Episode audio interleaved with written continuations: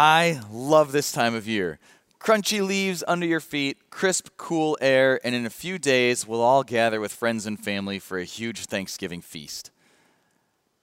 Although, as I talk with many of you, a lot of us are trying to figure out if we can gather with friends and family for Thanksgiving this year, or which friends and family we can gather with. If there's some of our friends and family that maybe shouldn't come this year, or how many of us can actually gather if we even do this thing at all. Not because we're afraid, but we're trying to take care of each other. And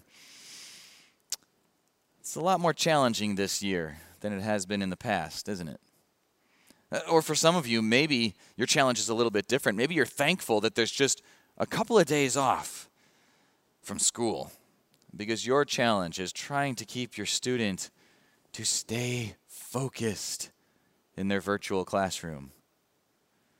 Maybe as you look at the news cycle, think about everything that's happened this year, you realize the challenges that have washed over our nation and this world.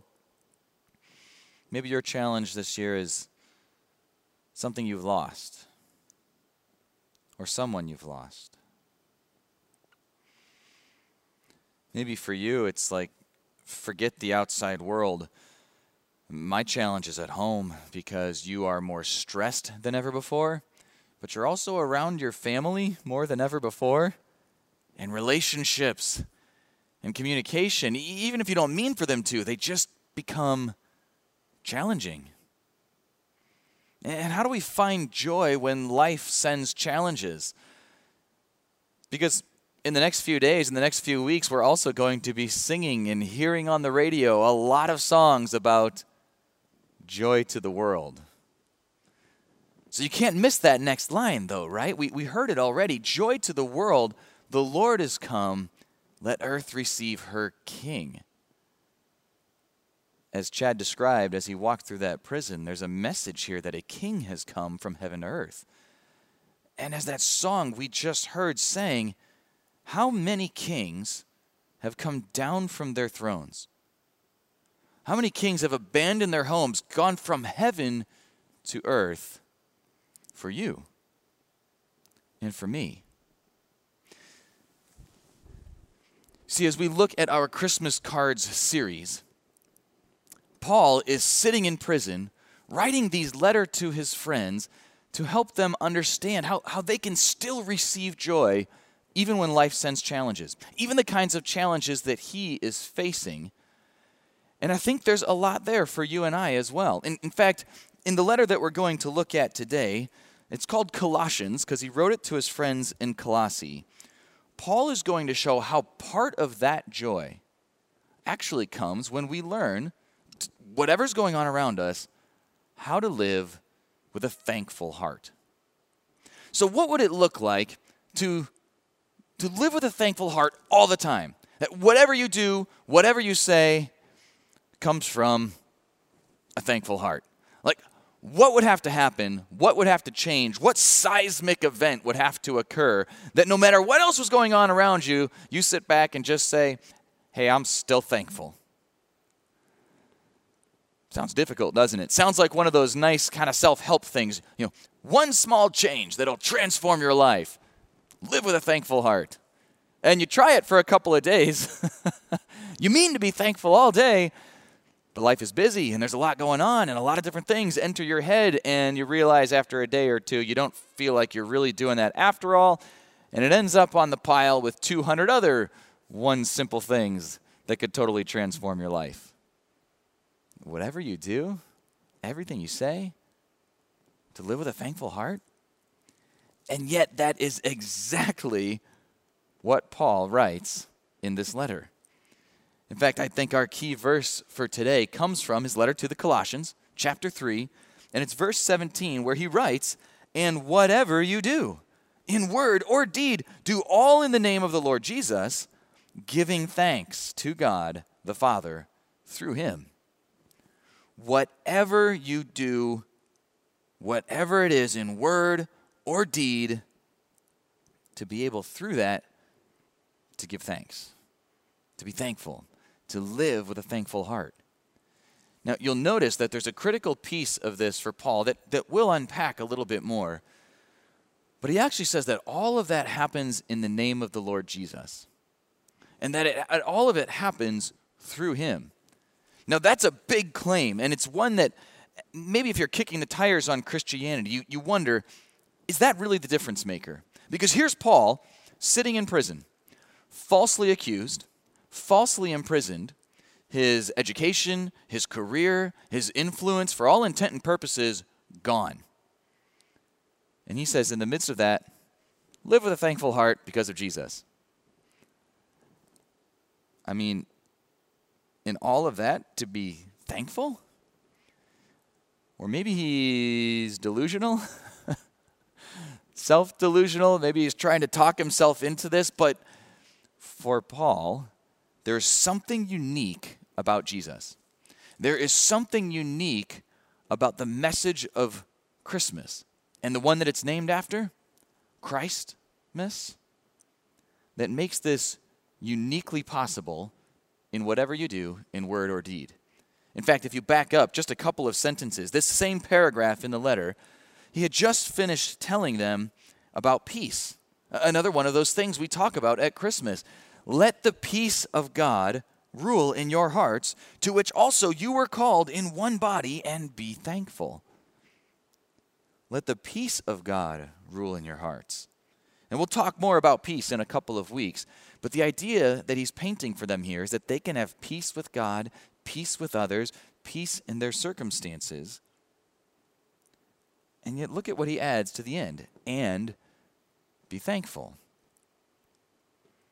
So, although it may almost seem too simple, one of the key ways that I think God is offering us to receive joy in the midst of life's challenges, to really live with a thankful heart, is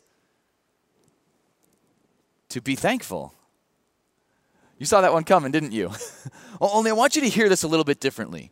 Like, don't hear this like the scowling parent who, you know, maybe it's you or maybe it was your parents that when you seem to be complaining a little bit, they say, Yeah, well, well I work hard for this family and you should be thankful. When I was your age, right? don't hear it like that. Hear it more like the encouraging friend. As if a friend were sitting down across from you and maybe they ask you a, a, a difficult question like, What can you be thankful for in the year 2020? Well, you realize the instruction to be thankful forces you to stop and think. I don't know about you, but for me, it's, it's a lot easier to focus on what hasn't gone well, what's been frustrating, what I don't like, what's changed that was out of my control especially because we've all gotten so used to um, just the stress and the frustration of this year, than it is to stop and think, what am I thankful for? See, for Paul, this becomes more than just an activity. For Paul, this becomes an identity. That to say to be thankful means I am a thankful person. He believes that happens through Jesus, and he believes that that's the difference between just saying, well, you got to try to have an attitude of gratitude. Hey, life is 10% what happens to you and 90% how you react to it. Well, you know, you just got to be thankful for the little things. And now, all of those have an element of truth in them. But for Paul, this goes deeper. That even if all of those things come back empty, even if all of the circumstances around me feel like they're all bad all the time, there's something greater than that there's a bigger picture for which I can still be thankful. You know, my friend Ray uh, helps organize a global charity. But on top of that, he's also just a father and a husband and a grandfather and a really good friend. And he's had a lot of success in his career in multiple organizations, from top level of multiple organizations that have a global impact. And as much as he's enjoyed it, as successful as he's been, he's realized that even in the midst of that, he will still struggle with fear, worry, frustration, anxiety, discontent. And I'm like, okay, Ray, me too. so Ray and I got to talking about this, and I was shocked by one of the things he said that helped him that was so simple. Every day, before he goes to bed, he takes a little notebook that sits next to his bed and he writes three things that he's thankful for. Three things from that day that he's thankful for. And sometimes there's good things that happen, and it's, uh, you know, I'm thankful for this new position, thankful for that new hire, thankful for this time with my grandkids. Other times he's found that on his most difficult days, when he can't think of anything circumstantial to be thankful for, he is still able to say, I'm thankful that God loves me. Because no matter what changes around him, something like that hasn't changed. That that helps Ray to say, I am a thankful person. So I want you to look at those words again. Because I think that is the idea when he's saying, be thankful. That it's much more than an activity, it actually becomes an identity. That when I stop to think about it, when I stop to talk to God about it, I realize that despite the challenges that life may send, God actually wants to offer me things that I can be thankful for, whatever is happening around me. So that whatever I do in word or deed, I can experience the peace of God and be thankful. So maybe I'm just revealing a little too much about myself, but why is it so hard to do that? Uh, why is it so hard to just be thankful? I, I think part of it, part of it probably comes because of our circumstances. Difficult things happen to us, we don't enjoy them, and it makes it easier to focus on the negative or the painful than to step back and, and just be thankful. You know, I, I think part of it, at least for me, it probably is a contentment issue that actually, if I looked at my life, I do have a lot of good things. I do have a lot to be thankful for. I do have people who care about me and love me and check in on me. But there's also all this other stuff that I want. and so it's easy to miss the good things over here because I'm thinking about even more. And so sometimes it's a contentment thing. But let's flip this whole thing on its head. Because I think there's another angle that shows up here that actually may be even trickier than those. I think sometimes when somebody gives us a good gift, it's hard to be thankful because we have a hard time just receiving it. I know I might just be speaking for myself, but sometimes when somebody does something good for me, when somebody offers me that just a total gift, I still feel like I've got to earn it somehow. I still feel like I've got to make up for it somehow. It's a perfect example of this a couple of weeks ago. My, my wife caught me on this one. A, friend of ours was helping us try to find a new vehicle for our family. We got four kids, we got a dog, and we got a lot of gear. So we're looking for the stow and go seating in the minivan. and I'm hunting for the right deals and the right car and all this stuff. And one of my friends here at Horizon, a, a guy that I'm actually in a, a group study with, was just a massive help to us. He is like the car guru, and actually, the, the vehicle we ended up with, he's the one that found it. He, he might have even put more time into this than I did. And man, I just, I, I was so thankful. And I'm talking to my wife one day, and I'm like, I got to think of, like, how, how could I do him a favor? I, I got to find a way to pay him back, or, or maybe I send him a gift card, or is there something I could do to help him out because he helped me out?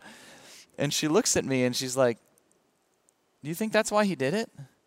How about, how about this? Why don't you just be thankful. And I think that's hard for us because we're used to earning it. Right? And we like the idea that we've worked hard for something.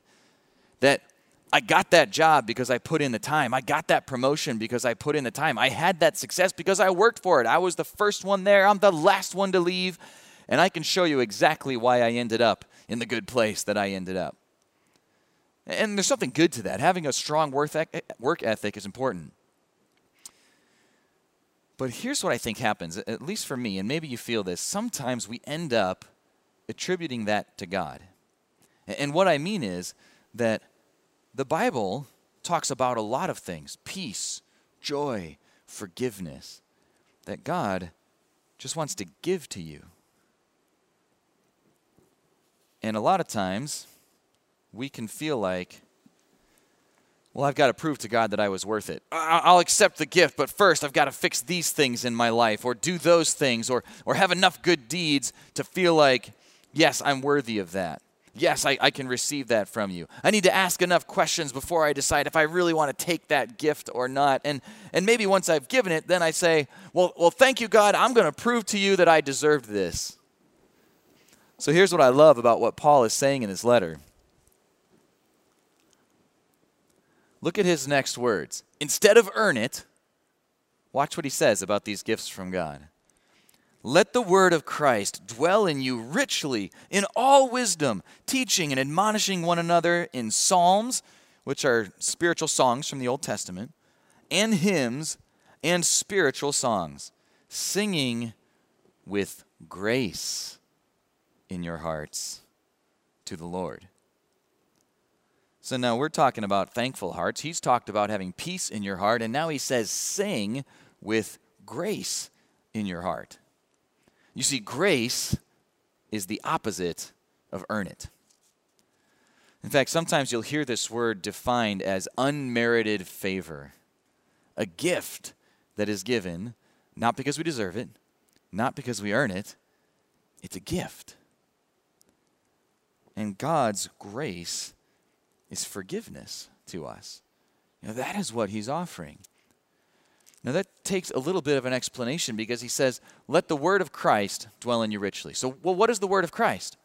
Well, the idea of grace is all wrapped up in the word of Christ. Essentially, it's the message of Christ, the message of Christmas. That's why he was here. It's why this king came from heaven to earth. Because all of us, the Bible would describe as sinners. Now, that's a word that essentially means we have missed the mark of God's perfect standard. And because of that, we are separated from Him. And sometimes we just miss the mark a little bit. You know, sometimes we're, we're trying really hard to hit the mark and we just miss. Other times we're not even trying because I don't think I like what God says about that. I don't even know if God is real. And I, I don't think I want to do it that way. And I don't want to believe that thing. I, I want to do it my way my selfish way, my lustful way, my angry way, my gossiping way, my lying way. You know, and we give in to those things. And it's easy for us to compare ourselves to others and say, well, I mean, nobody's perfect, but at least I'm not like that. But the word of Christ is that it's true, nobody's perfect. And that none of us find our way back to God without that free gift that he calls grace. In fact, the word grace comes from the Greek word charis. So I, I, just want you to stick that in the back of your mind. Grace, charis. You can hear how closely they are even translated into English. Grace, charis, grace, charis. Because grace, that is the message of Christmas. You know, when you see those little scenes with a, a father and a mother and a newborn baby in a manger, That's grace. That as much as we sing about baby Jesus, what we're really talking about is God in the flesh, the King from heaven to earth, to offer you peace, to offer you forgiveness, to offer you joy, no matter what happens around you, through His grace, His unmerited favor, a gift that we didn't deserve and we don't have to earn.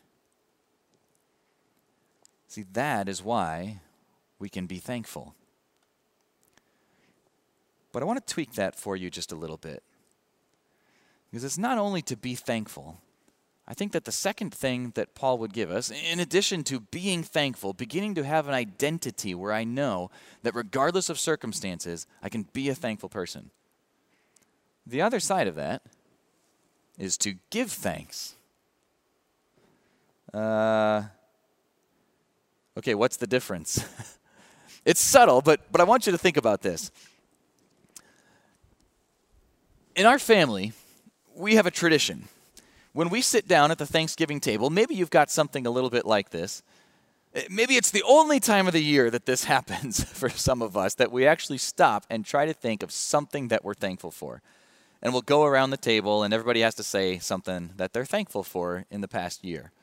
Now, if you really want to up the difficulty level, tell people they can't be thankful for family, friends, food, or their house. Because, of course, we're thankful for those things. Try harder, think deeper. But I noticed a couple years ago that as we went around the table, we were all saying things we were thankful for, and a lot of those were related to something someone had done for us a gift, a word of kindness, being there in a moment that we needed them, uh, giving us a job, you know, whatever that was, you know, forgiveness from God. We were saying, I'm thankful for forgiveness. I'm thankful for my job. I'm thankful for this person, that word of encouragement. And it struck me with a lesson that I learned when I was a kid. There was a lot of times that grandma would send me money for my birthday, and I would be so thankful, and I would spend the money and uh, not send a thank you card. I know it's terrible, but it got me thinking there's another element to this, right? It's not just to be thankful, it's to give thanks. That if I'm thankful for that birthday money, tell grandma that I'm thankful. You know, if I'm thankful for something this year, tell that person that I'm thankful. If I've received peace or forgiveness or joy or contentment, even in the midst of challenges, can I give thanks to God for that? Did you tell that person? Did you tell God? In fact, I think that's why in these verses, if you come back to verse 17, we looked at this one before, but I want you to catch this again. Whatever you do, in word or deed, do all in the name of the Lord Jesus, giving thanks to God. So it's both an identity that, that in Christ, through his forgiveness, we always have something to be thankful for. That I can just live, that I am a thankful person. But also to reflect that back to him by giving thanks. You know, another thing that sometimes happens at that Thanksgiving table is someone will ask you to say grace. Right? You sit down and all the food is there and you're ready to dig in, and somebody says, you know, to grandpa or to mom or to one of the kids, somebody, would you say grace for the meal? Now, why would they say that? What, what do you mean, say grace? If grace is unmerited favor, am I supposed to give presents now or just like grace? There, I said it. well, if you've ever heard anybody use that phrase, what always comes after that is some kind of blessing over the meal, some kind of thankfulness for the meal, you know, some kind of prayer or something. And the reason for that, uh, this is some really good Thanksgiving trivia for you. So, even if you have to gather on Zoom this year, you can use this to impress your family and friends. Or maybe not, but I'm going to share it anyway. It's because the word grace, remember I told you it comes from the root charis, well, we actually have multiple English words that all come from that same Greek root. In fact, thanks, grace, and charity all come from the word charis. You can hear it in grace, charis, grace, but charis, charity is another word that comes from charis. And in fact, thanks is actually eu charis. In fact, in some traditions, the Last Supper that Jesus had with his followers before he died on the cross to pay our death penalty and rise again is called Eucharist. Eu charis. Literally, the last meal that he had with his followers before dying so that they could have forgiveness, peace, love, and joy forever is called the thanks meal. See, here's why all of those come from the same word. Because grace is a gift of unmerited favor. Not something you have to earn, not something you have to take, something you are given. And when somebody gives you a good gift like grace, it makes you thankful. It makes you give thanks. And when somebody gives you a good gift and you realize that uh, there's nothing you've done to deserve it, it's, it's just their grace to you, you are so thankful, you feel such grace that now you want to give that grace to others. And so that's charity. That when I receive grace, I am so thankful that I want to show it to others through charity. That's actually where that word comes from, then, that now I want to go and give gifts to others. Uh, whether they deserve it or not, whether they've earned it or not, I just want to show grace the way that I have been shown grace. See, that's why this thanks comes through whatever our circumstances are, because even if I don't like my circumstances, even if my circumstances aren't good, I know that whatever is happening to me, God still loves me, Jesus still forgives me, and He is with me no matter what happens. If I have chosen to follow Him as my King that came from heaven to earth. See, that's why the Christmas season becomes such a time of charity. You know, that's why we talk about this so much. And, and, and I know there's other pieces that come into play here, like, you know, we close the books December 31st, and this is good for balancing out taxes, and all that different kind of stuff comes into play. But the reality of why this has been the season of giving for hundreds of years is because of the core message of the Bible, the core message of Christmas, that Jesus came to give grace. And that people who respond in thankfulness, we want to pass it on. You know, Paul was sitting in prison as he wrote these letters. You saw Chad walking through a prison earlier. And for many of us, sometimes the challenges of our life feel maybe not like a literal prison, but like a figurative one. Is it possible, even in those moments, to receive that gift from God, but also to extend it?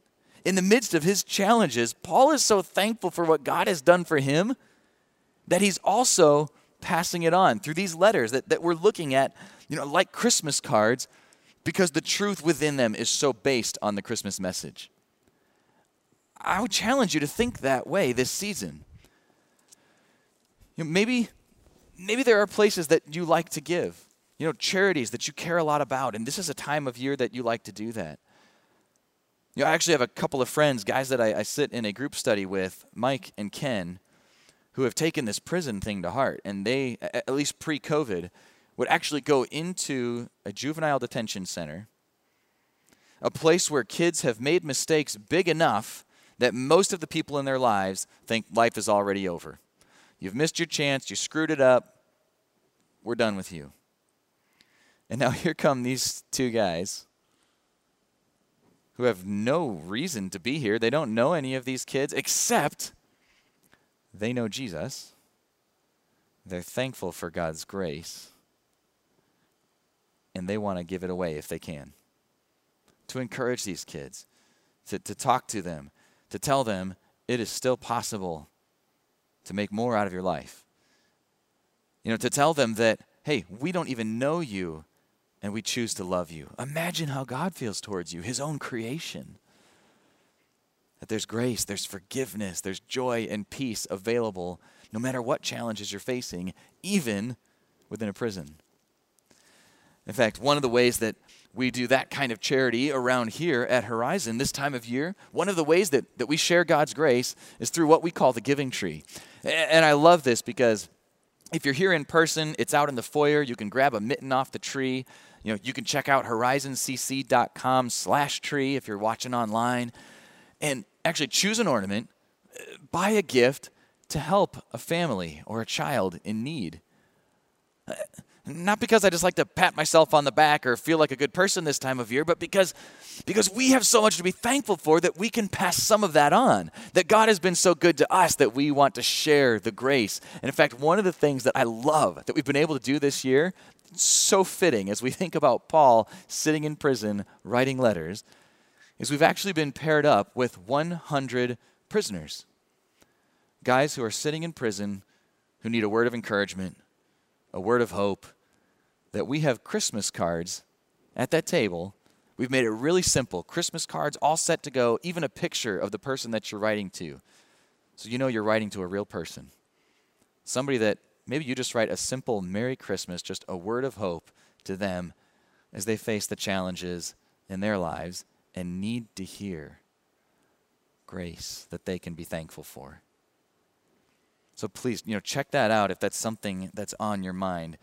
Because for me, what, what becomes so important about that is it's not just, hey, it's Christmas, hey, it's Thanksgiving, I guess I'm supposed to do this kind of thing. But to stop and reflect that because of the good gift that God has offered me, because of grace, I am thankful. I give thanks, not only back to God, but by extending that to others. So I think my key takeaway today, and, and maybe it can be one for you too, you, you think about that going around the Thanksgiving table. You know, maybe this year, maybe just you, as you sit and think for yourself, maybe as you sit with family, could we upgrade thankful for to thankful to?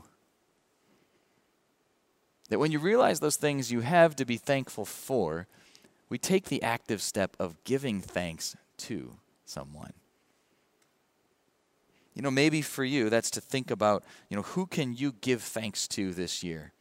Maybe somebody spoke an encouraging word to you at just the right time. You know, made a phone call when you thought that they had forgotten you. It encouraged you as you as you were facing one of the challenges of this year. And you could reach back out to that person and just say thanks. Or, or, who could you extend grace to this year? Who could you show unmerited favor to? You know, maybe it's through a gift of charity. Maybe it's offering forgiveness to somebody where that relationship has been challenging. Maybe this year, maybe this week, maybe today, you think about what can you thank God for? in just a couple minutes, we'll hear a closing song about a guy who kind of had big plans for his life, and multiple times along the way, the, the things that he thought were going to work out didn't work out, and he was bummed. And yet, now, as he looks back on his life from a few decades later, he realizes that God had a better plan for him all along. And he's learned to say, Thank God. So let's pray that way and then as you listen to that final song, maybe you think of someone you can give thanks to, maybe someone you can show grace to, maybe something that you want to just receive from God today. God, we do just want to thank you. And I think I, w- I would want to say that we do that through Jesus right now. Thank you that the King came from heaven to earth when he didn't have to, to offer us forgiveness. God, I don't know who's watching or, or listening or, or sitting this morning and thinking that, that that's something that they haven't just received from you before, that maybe today is a day that they want to do that for the first time. God, if they speak to you and say, Thank you for your forgiveness, I thank you that you hear them. Lord, whatever our challenges are, I ask that you would be with us in this season. Comfort us as so much is in turmoil and up for grabs, that in all of it, we might just turn back to you and say, Thank you, God. Amen.